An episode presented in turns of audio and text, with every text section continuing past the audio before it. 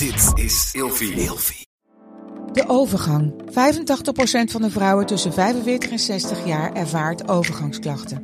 Klachten die kunnen leiden tot een verkeerde diagnose of langdurige arbeidsongeschiktheid. Wat kun je doen als je overgangsklachten ervaart? Hoe maak je dit bespreekbaar op je werk? En als jouw medewerker bij jou komt, wat kun je als werkgever dan doen? Sector Instituut Transport en Logistiek heeft een kennisplatform ontwikkeld waar jij terecht kunt voor tips en adviezen. Wil je hier meer over weten? Kijk dan eens op stl.nl/slash overgang.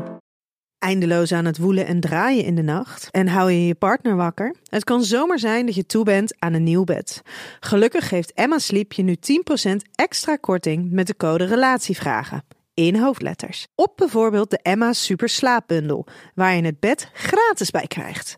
Dus ga snel naar emmasleep.nl en bestel jouw bed.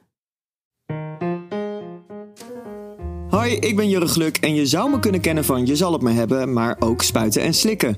Daar heb ik namelijk de seksmobiel en Jurre's date gehad. En vandaag beantwoord ik de volgende vraag. Hoe bereid je je goed voor op anale seks? Ja, dat is natuurlijk de vraag der vragen.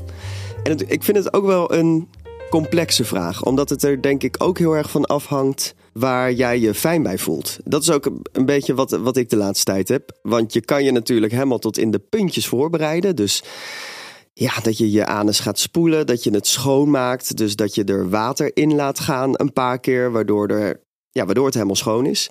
Maar eigenlijk is dat dus niet zo goed voor je anus, want er zit een hele pH-waarde en dingen. En ja, dat hoort daar eigenlijk ook gewoon te zitten.